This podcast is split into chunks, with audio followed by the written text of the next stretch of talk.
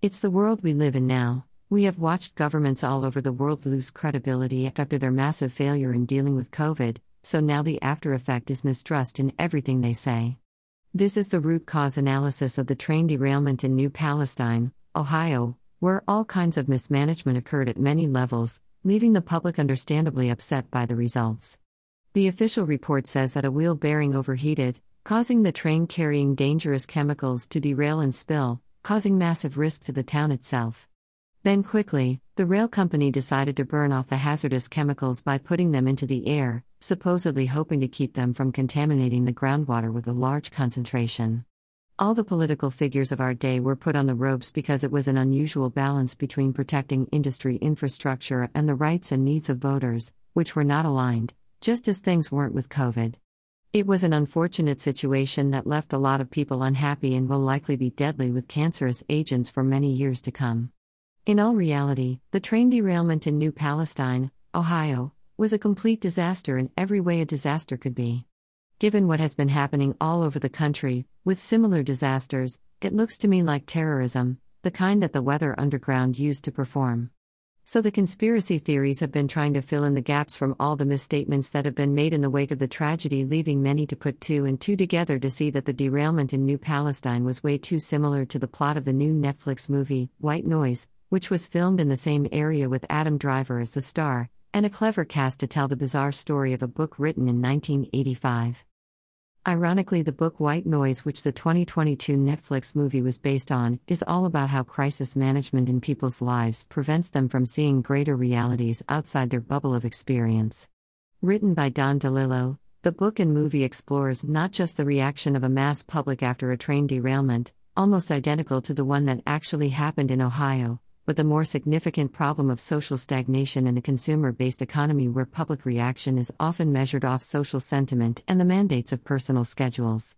In the movie, Adam Driver did a particularly good job of showing the crises of a father, husband, and academic who has uncontrolled elements of chaos enter his life in ways that he can't see or refuses to see because they simply don't fit his schedule.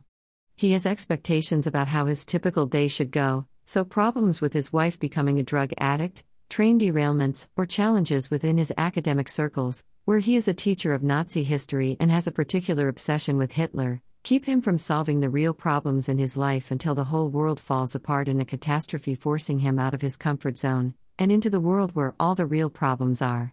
It is an interesting commentary on how most people live their lives and why they simply can't see the solution to many of their problems. I was a fan of Don DeLillo before the movie came to Netflix, and I thought the movie was good and had some interesting things to say. And the train derailment portion of the film was just a small part of the plot, it certainly wasn't the movie's climax. The tragedy was just the trigger that set off all the events that drove the plot. But people couldn't help but see how similar everything was to the movie, as the train derailment in real life occurred, and the public behaved precisely the same. As far as the government participation in the conspiracy, I don't think the level of Mike DeWine and the political class as we know them would be involved in such a plot to make the movie come to life as a deliberate terrorist attack to punish Trump voters, which are who the town of New Palestine was made up of. Joe Biden and the White House had no desire to spend time with people who were not their target voters for the future, and that became grossly obvious as the tragedy unfolded. But I would not be surprised to see that deep state assets who work so maliciously in the background didn't get terrorist ideas from the DeLillo books and hope to trigger a modern Bernardine Dohrn or Bill Ayers type of terrorist roaming around in the background of liberalism in America to perform a terrorist attack. Typically, the makers of movies all have jobs to do so that they wouldn't be involved in a mass conspiracy. But the film's producers and investors from Netflix might be so inspired. Barack Obama, after all, is involved with Netflix, so the conspiracy theories spawn from that connection. And there is no question art can inspire real life. If a root cause analysis were really desired after many mass shootings, burnt down warehouses, and train derailments, we would discover that popular culture, video games, books, and movies inspire terrorism. And the deep state's desire for terrorism then can come from entertainment in general to inspire a silent army of terrorists who drugs and media would trigger to conduct their social warfare on an unsuspecting public. And that could certainly be the case of white noise inspiring terrorism in the real life New Palestine train derailment.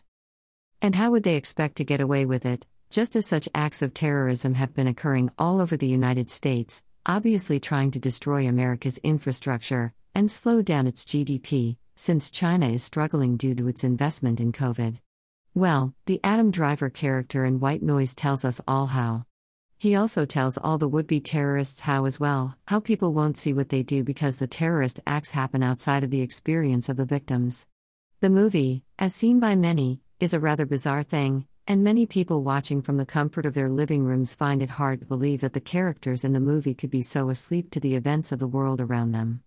But that is because the consumer of media is used to the God view, where they get to see all the characters of a story when it is told and how they all connect. But in our real lives, we often only see what concerns us and miss what is happening to others. This is a kind of theme in most of DeLillo's books, which is a valuable social commentary about how to live in an industrialized existence.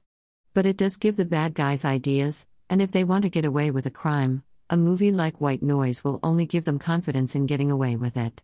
So, did the movie predict what would happen in Ohio with a real life train derailment, where reality inspired fiction, or was it a warning from Netflix of things to come? just as was the case with COVID, where all the realities of the pandemic were rehearsed on Netflix before it happened in real life. Whatever the case, we should learn something from all this. The answers to things often occur outside of the storyline, no matter who is telling it. And terrorism these days happens everywhere, and people aren't looking. And it is there that we will discover our villains. Rich Hoffman. Click to buy The Gunfighter's Guide to Business.